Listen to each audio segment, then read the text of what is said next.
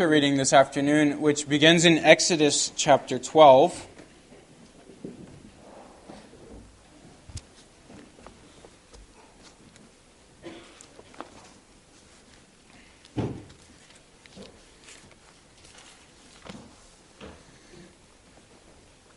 Exodus 12, we'll read that chapter. Uh, both of the readings this afternoon are in connection with the Lord's Day that we'll be looking at concerning the, uh, the Lord's Supper. And so Exodus 12 speaks of the institution of Passover upon which the Lord's Supper was based. Exodus chapter 12. The Lord said to Moses and Aaron in the land of Egypt, this month shall be for you the beginning of months. It shall be the first month of the year uh, for you. Tell all the congregation of Israel that on the tenth day of this month every man shall take a lamb according to their father's houses, a lamb for a household. And if the household is too small for a lamb, then he and his nearest neighbor shall take according to the number of persons, according to what each uh, according to what each can eat. You shall make your count for the lamb. Your lamb shall be without blemish, a male a year old. You may take it from the sheep or from the goats, and you shall keep it until the fourteenth day of this month, when the whole assembly of the congregation of Israel shall kill their lambs at twilight. Then they shall take some of the blood and put it on the doorposts and the lintel of the houses in which they eat it. They shall eat the flesh that night, roasted on the fire. With unleavened bread and bitter herbs they shall eat it. Do not eat any of it raw or boiled in water, but roasted, its head with its legs and its inner parts. And you shall let none of it remain until the morning. Anything that remains until morning you shall burn. In this manner you shall eat it, with your belt fastened, your sandals on your feet, and your staff in your hand. And you shall eat it in haste. It is the Lord's Passover. For I will pass through the land of Egypt that night, and I will strike all the firstborn in the land of Egypt, both man and beast, and on, the, and on all the gods of Egypt I will execute judgments. I am the Lord. The blood shall be a sign for you on the houses where you are. And when I see the blood, I will pass over you, and no plague will befall you to destroy you when I strike the land of Egypt.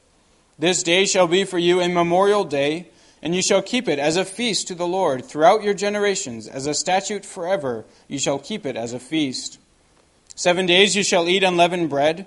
On the first day you shall remove leaven out of your houses. For if anyone eats what is leavened, from the first day until the seventh day, that person shall be cut off from Israel. On the first day you shall hold a holy assembly, and in the seventh day a holy assembly. No work shall be done on those days. But what everyone needs to eat, that alone may be prepared by you. And you shall observe the feast of unleavened bread, for on this very day I brought your hosts out of the land of Egypt. Therefore you shall observe this day throughout your generations as a statute forever. In the first month, from the first from the fourteenth day of the month at evening, you shall eat unleavened bread until the twenty first day of the month at evening. For seven days no leaven is to be found in your houses. If anyone eats what is leavened, that person will be cut off from the congregation of Israel, whether he is a sojourner or a native of the land. You shall eat nothing leavened. In all your dwelling places you shall eat unleavened bread. Then Moses called all the elders of Israel and said to them, Go and select lambs for yourselves according to your clans, and kill the Passover lamb. Take a bunch of hyssop and dip it in the blood that is in the basin, and touch the lintel and the two doorposts with the blood that is in the basin. None of you shall go out of the door of his house until the morning, for the Lord will pass through to strike the Egyptians. And when he sees the blood on the lintel and on the doorposts, the, the Lord will pass over the door and will not allow the destroyer to enter your houses to strike you. You shall observe this rite as a statute for you and for your sons forever. And when you come to the land that the Lord will give you, as he has promised, you shall keep this service. And when your children say to you, What do you mean by this service? You shall say, It is the sacrifice of the Lord's Passover. For he passed over the houses of the people of Israel in Egypt when he struck the Egyptians, but spared our houses. And the people bowed their heads and worshipped. Then the people of Israel went and did so. As the Lord had commanded Moses and Aaron, so they did. At midnight the Lord struck down all the firstborn in the land of Egypt, from the firstborn of Pharaoh who sat on his throne, to the firstborn of the captive who was in the dungeon and all the firstborn of the livestock. And Pharaoh rose up in the night, he and all his servants and all the Egyptians. And there was a great cry in Egypt, for there was not a house where someone was not dead. Then he summoned Moses and Aaron by night and said, Up, go out from among my people, both you and the people of Israel, and go, serve the Lord as you have said. Take your flocks and your herds as you have said, and be gone, and bless me also. The Egyptians were urgent with the people to send them out of the land in haste, for they said, We shall all be dead. So the people took their dough before it was leavened, their kneading bowls being bound up in their cloaks on their shoulders. The people of Israel had also done as Moses told them, for they had asked the Egyptians for silver and gold jewelry and for clothing. And the Lord had given pe- the people favor in the sight of the Egyptians, so that they let them have what they asked. Thus they plundered the Egyptians. And the people of Israel journeyed from Ramses to, to Succoth, about 600,000 men on foot, besides women and children. A mixed multitude also went up with them, and very much livestock, both flocks and herds. And they baked unleavened cakes of the dough that they had brought out of Egypt, for it was not leavened, because they were thrust out of Egypt and could not wait, nor had they prepared any provisions for themselves. The time that the people of Israel lived in Egypt was 430 years. At the end of 430 years, on that very day, all the hosts of the Lord went out from the land of Egypt. It was a night of watching by the Lord to bring them out of the land of Egypt. So this same night is a night of watching kept to the Lord by all the people of Israel throughout their generations. And the Lord said to Moses and Aaron, This is the statute of the Passover. No foreigner shall eat of it, but every slave that is bought for money may eat of it after you have circumcised him. No foreigner or hired worker may eat of it.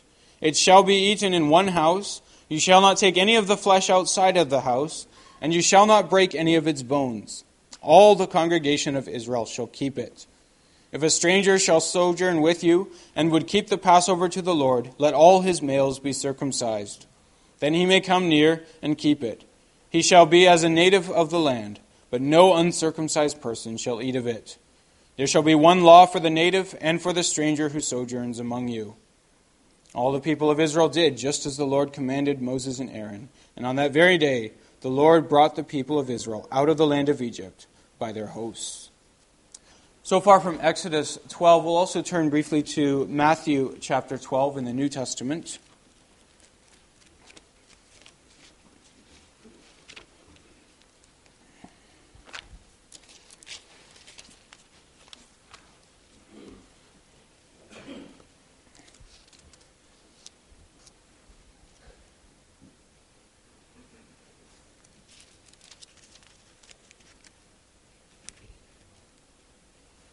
Excuse me, I think I made a mistake there. Um, it should be Matthew uh, chapter. Matthew chapter 26. Sorry. Matthew 26, verses 17 through 30.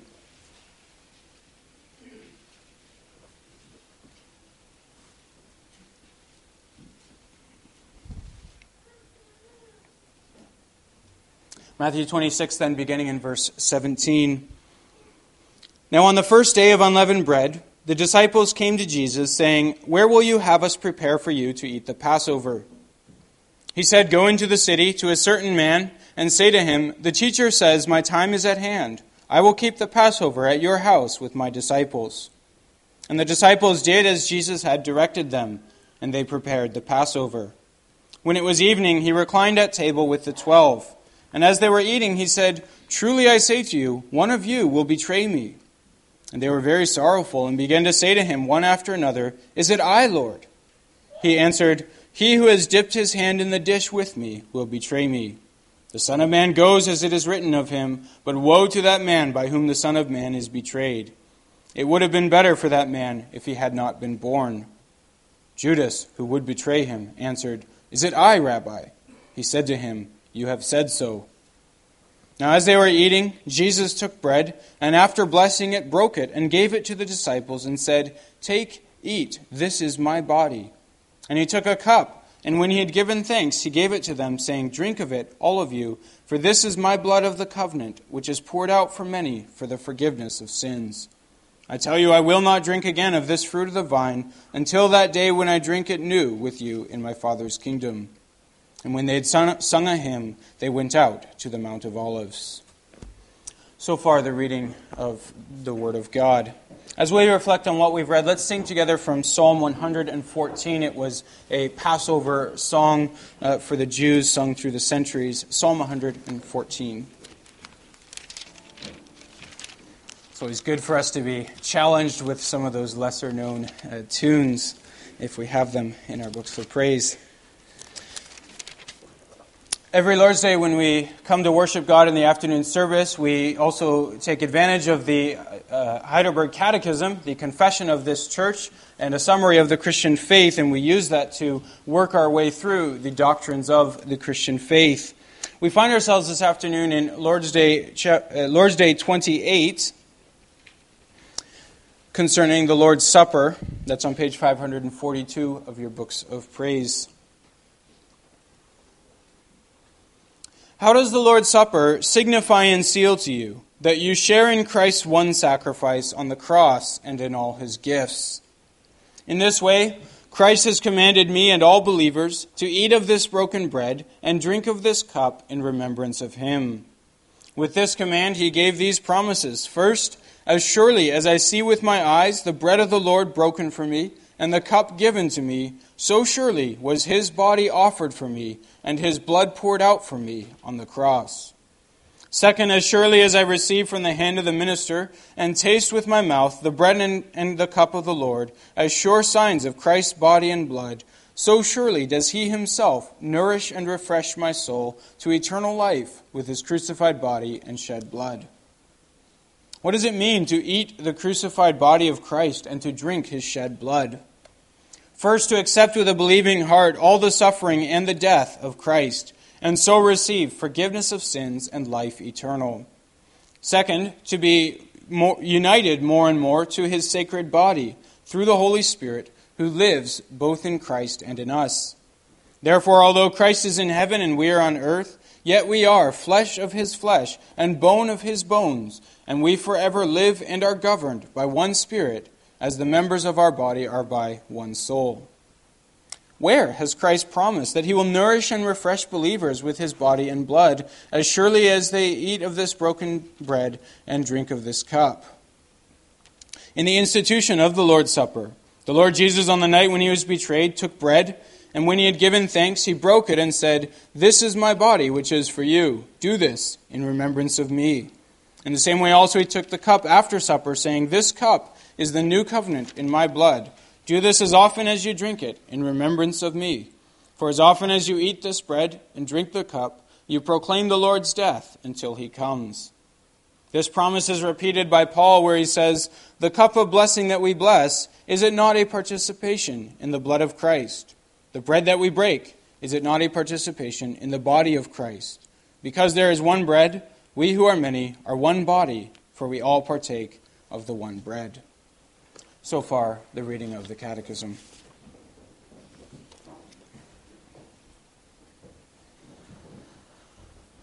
Brothers and sisters in our Lord Jesus Christ, over the last weeks we've been working our way through uh, studying the two sacraments that the Lord has given us the sacrament of baptism and of the Holy Supper. Uh, and our goal here has been to better understand them, to know what they mean, and then to also thereby uh, appreciate them, to know why they matter. Uh, and this is an important exercise. It often happens, as I mentioned in the opening sermon on, on the sacraments, uh, it often happens that the sacraments tend to be overlooked in the Christian life or downplayed as mere rituals. Uh, things that Christians like to fight about, perhaps, but not necessarily things that matter all that much in the Christian life. Uh, and our goal in this study then is, is to move beyond that, to, to grow in, in maturity and understanding beyond that. Uh, we have to do that. Uh, so, in the last couple of weeks, when we focused on, on infant baptism, uh, why we baptize infants. Uh, we recognize we're doing that in opposition against other groups that would disagree with us. But our purpose in that is not simply to defend our practice, it's not to fight about sacraments, it's to understand them, what they mean, and why they matter.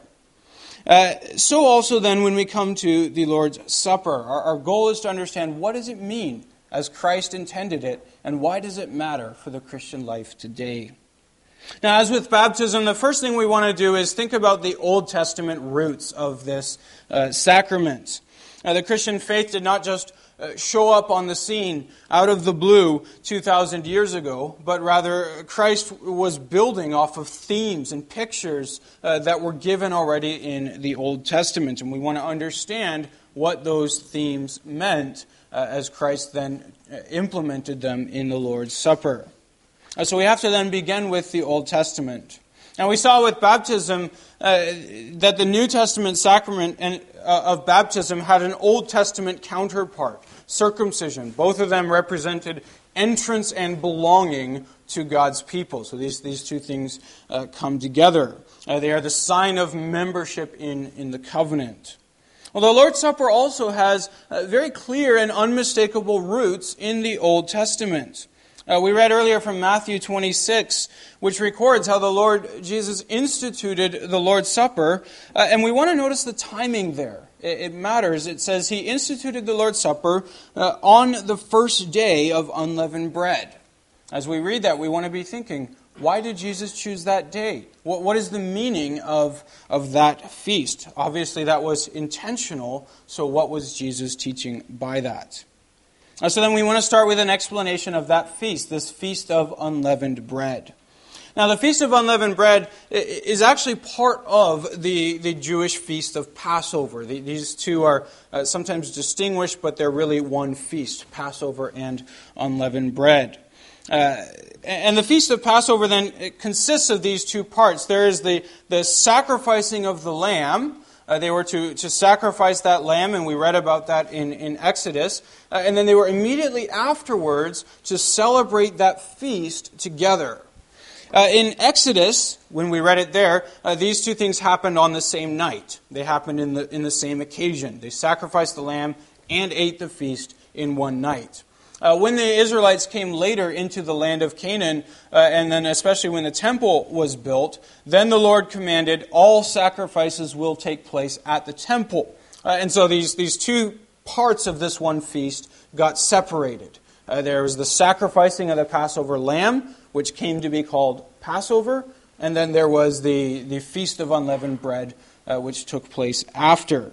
This is important because uh, some people have tried to distinguish these to, to say that uh, what happened in the Passover, where, where only the men were required to, to take the lamb, uh, teaches us something about the New Testament, that only the men uh, or only the adults uh, ought to be part of the New Testament version.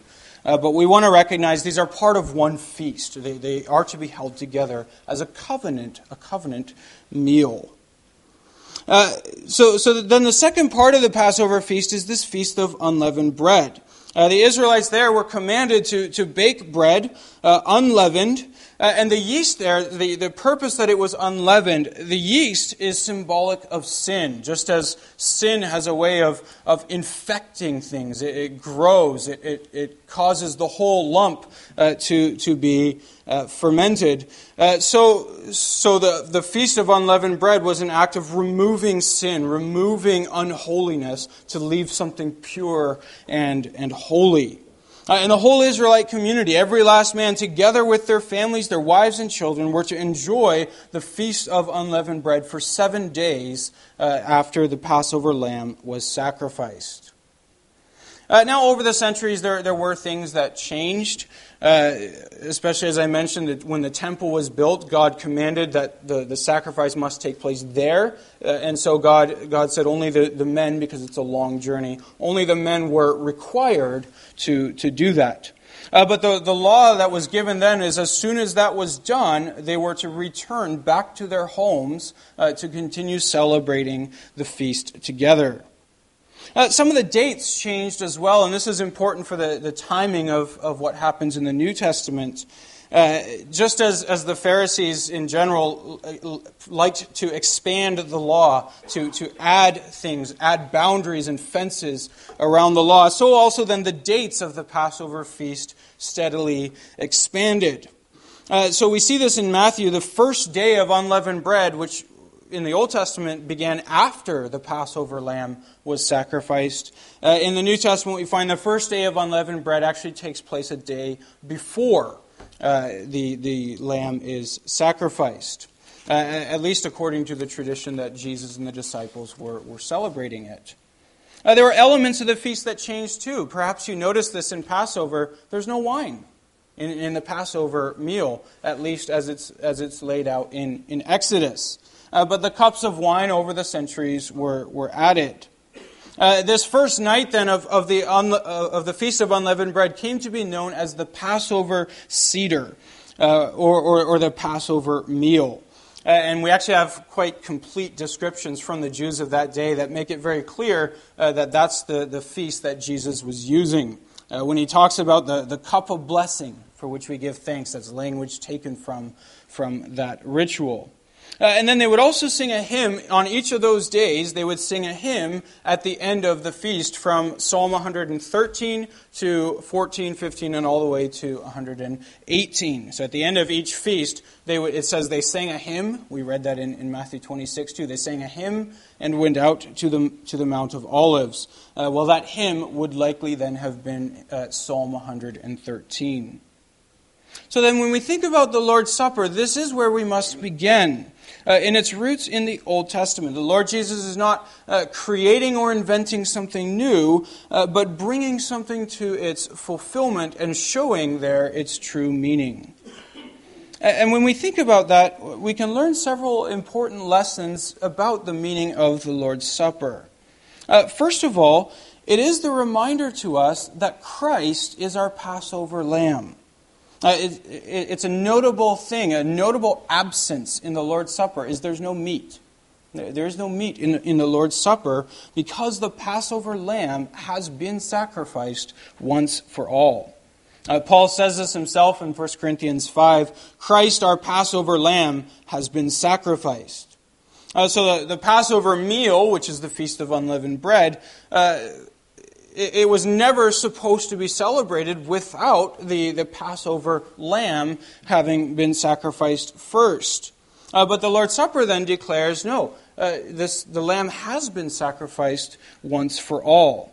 Uh, and so the Lord's Supper is now instituted as a, as a perpetual feast without the, the need for further sacrifice. This is very important when we uh, consider later the debates that arose between the Reformed and, and, the Roman Catholics, where they insist, no, this is still a sacrificial meal.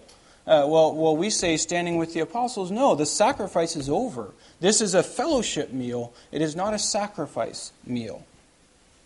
Uh, it's worth pointing out here, too, that uh, even, even the Jews of today, the Jews of today celebrate the Passover still, but it is not the same feast as, as they celebrated then. It is a very different feast because there is no Passover lamb.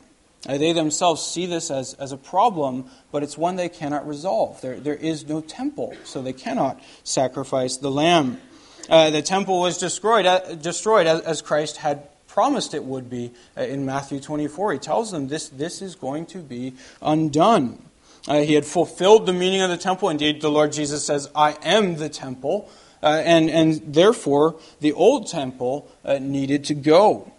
Uh, Hebrews tells us this as well. Hebrews 8, verse 13. Uh, there it's referring to the entire temple system the priest, the sacrifice, and the temple itself. And it says, What is becoming obsolete and growing old is ready to vanish away.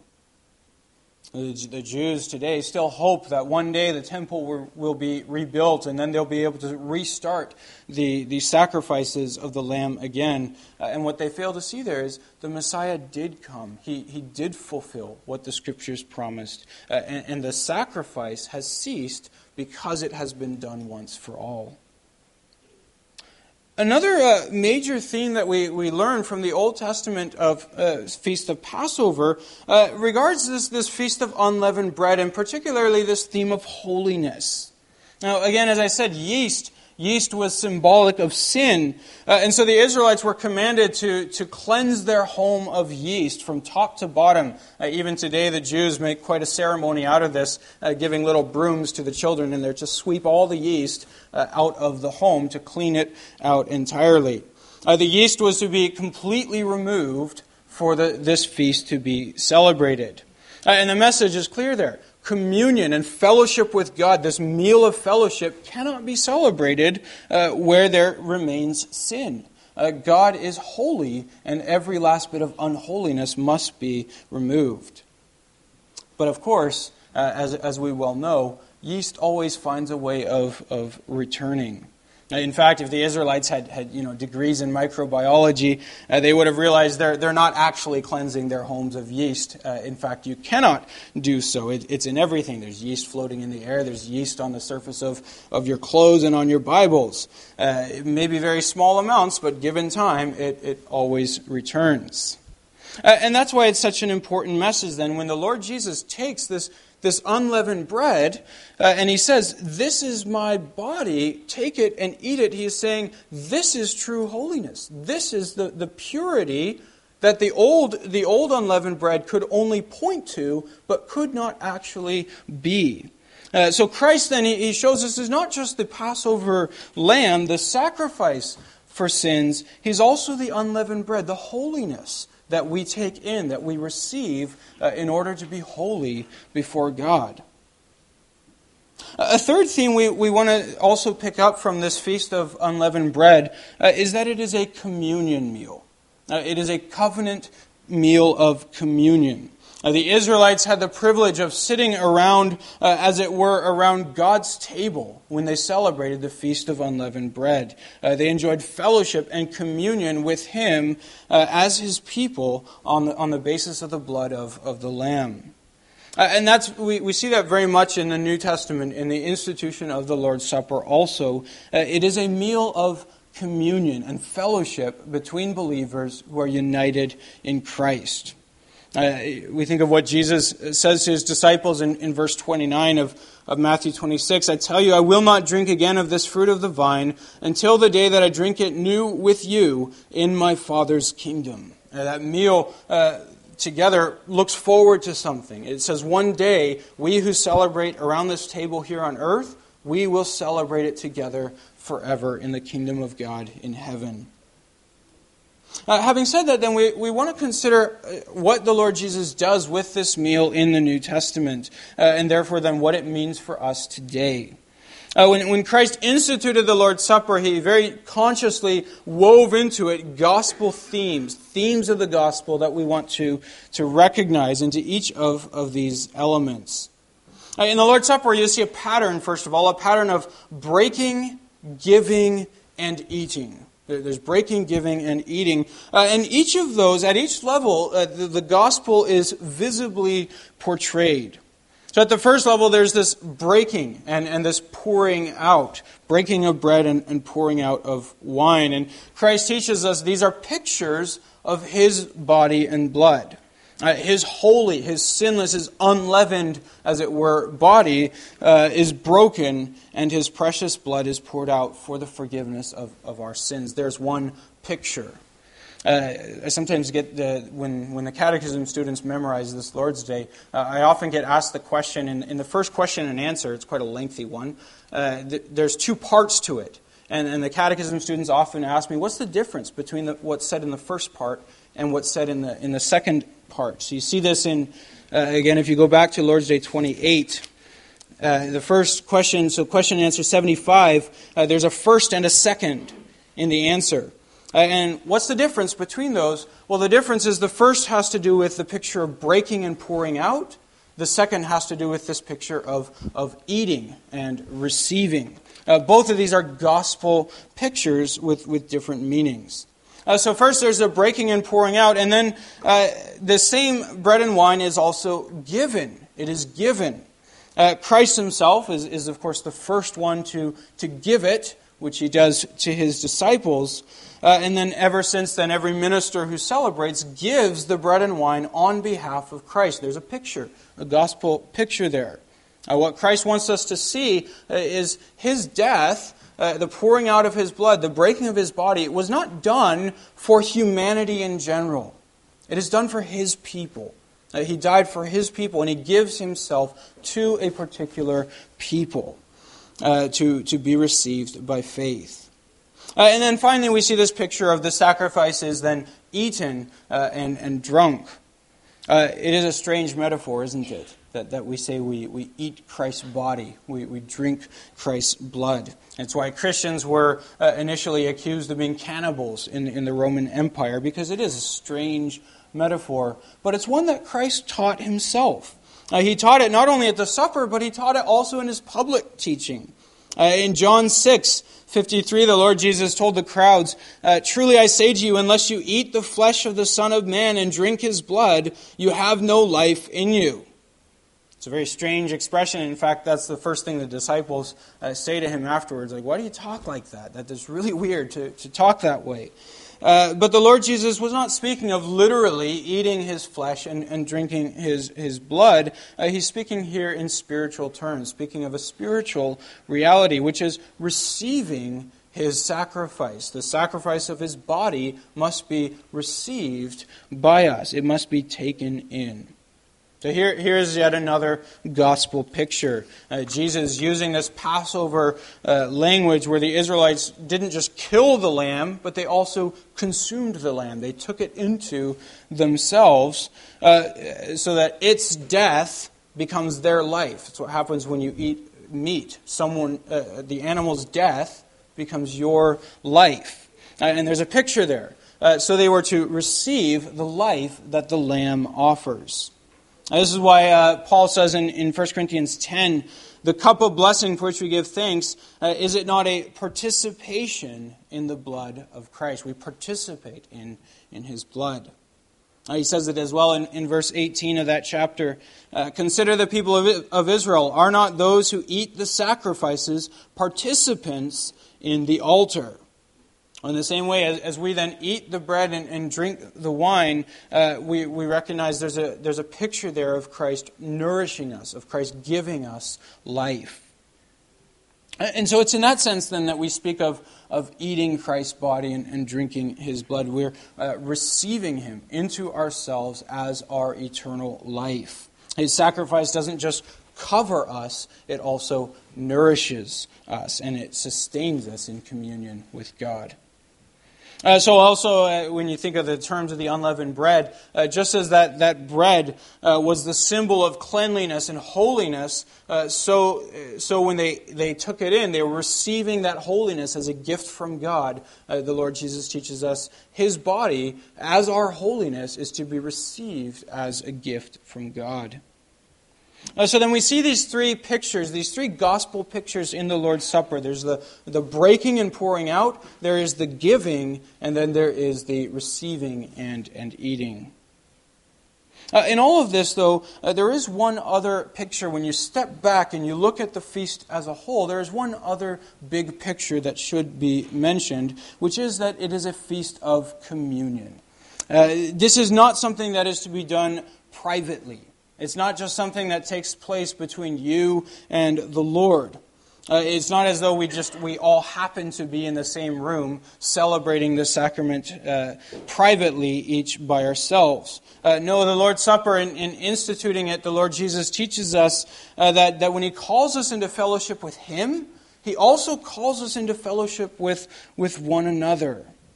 This is something that Paul, in particular, really emphasizes in 1 Corinthians 10 uh, he, he, speaks, he paints this picture of, uh, of many Christians partaking together of one bread. Just as one bread is baked of many grains and it turns into one bread, so then the Christians who partake of that bread are together, he says, one body because they all partake of that one bread.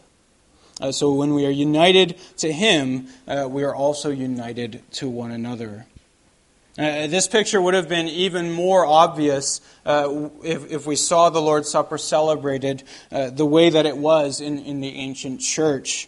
Uh, when, when Christ instituted the Lord's Supper, it, it, wasn't just a ritual, it was a, an actual meal. Uh, the congregation together enjoyed a meal uh, of fellowship together. Yeah, yeah it was a, a ceremonial meal, but it was nonetheless a meal. Uh, in fact, it continued to be celebrated that way for the next uh, several hundred years. Uh, it was a meal that brought the church together. Uh, they celebrated it every, every week. Uh, so then the bread and the wine were, were, would have been in, in, the ancient church distributed at the opening of, of that meal, uh, and then the church would have continued to enjoy that meal together. Now we see it when we when we look at the scriptures, we see that sometimes that came with abuses. Uh, you see that particularly in, in Corinth, uh, where, where the rich, instead of sharing their food with the rest of the church, they would keep it to themselves and, and would even uh, get drunk uh, while letting the poor go hungry. Uh, and Paul does rebuke them, them for that. He says, if, if, if that's all this is, if, if we're just here to fill our stomachs, uh, then you may as well stay home to do that. Uh, but when Paul says that, we shouldn't think there that, that Paul was opposing the, the, the reality that it was a meal. Uh, the Christian church continued to celebrate it in, in that way, and perhaps that is something that the church should uh, reconsider. Uh, that, that it ought to be a meal. This is, this is why in our church we, we uphold this practice of celebrating it around the Lord's table. Uh, it, it is certainly cumbersome to do it, and it's unfortunate that we we, we have no choice but to split it into four uh, tables. Uh, but what we're trying to do is preserve the picture here that this is a meal together. Uh, it, it is good that, that you can come and sit beside your brother and sister or look across the table at your brother and sister and say, These are the people I'm going to celebrate uh, with for eternity, that I will be in the kingdom of God, eating and drinking uh, for eternity. Uh, so perhaps it is something the church should, should reconsider, that the whole congregation might gather around uh, one table or several tables and, and celebrate it as, as a meal. Uh, again, we think of what, what Paul is saying there that we who are many are one body, so we all partake of one bread. And is that, that experience of being together to celebrate the Lord's Supper.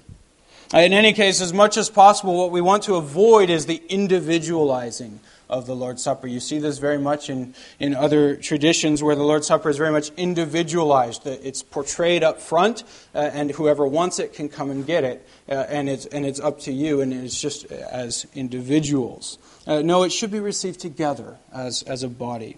Uh, this is not just you and Christ, it is all of us and Christ. Uh, with that being said, uh, one last thing we want to think about is, is the purpose of the Lord's Supper as a sacrament. And here again, we can, we can learn from the Old Testament picture of Passover. Uh, at the institution of Passover, there's one word that you read in Exodus 12 that comes back again and again, and it is the word memorial. Uh, it was a memorial meal, uh, a commemoration. And, and the purpose of a memorial, just like we have World War II memorials or World War I memorials, the purpose uh, of such memorials is not just to remember what happened in the past, but also to remember its significance for the present, what that means for us today.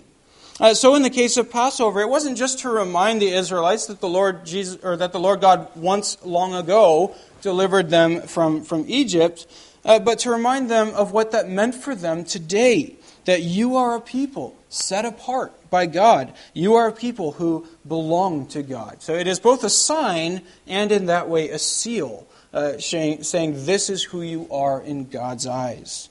Uh, and that's what Christ intended the Lord's Supper to be as well. It is a memorial meal. Uh, the Lord Jesus uses that, that very language do this in remembrance of me.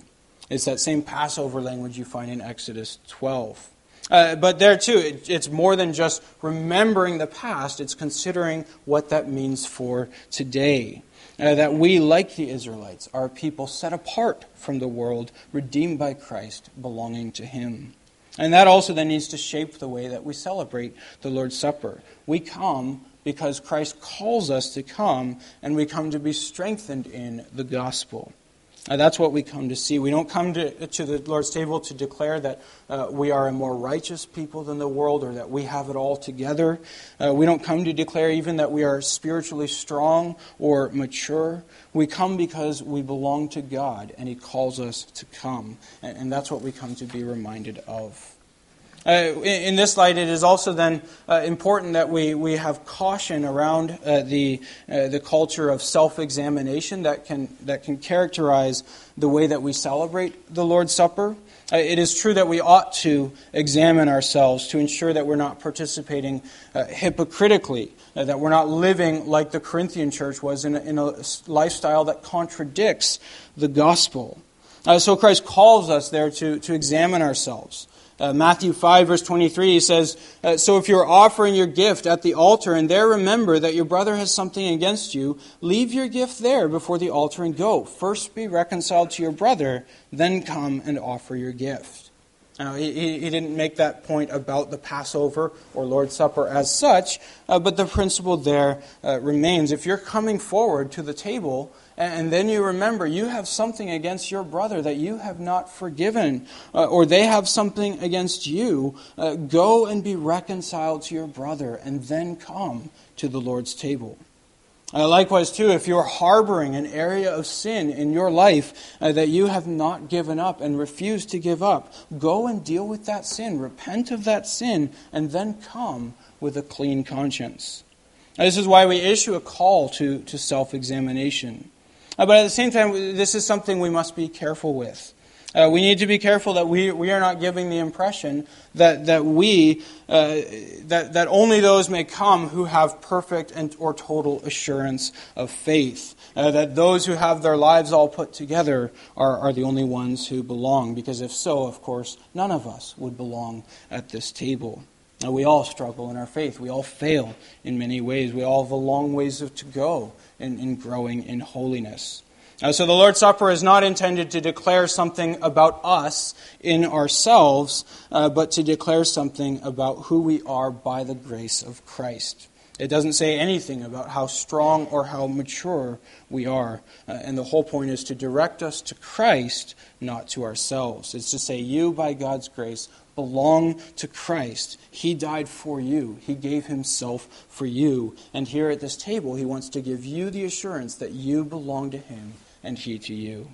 And so we do want to continue to value this sacrament, to not discard it or, or, or belittle it uh, as mere ritual. We want to celebrate it as Christ intended, remembering He is our Passover lamb. His body was broken for us, His blood poured out for us, so that we together, together, uh, might receive the gift of eternal life at the table of the Father. Amen.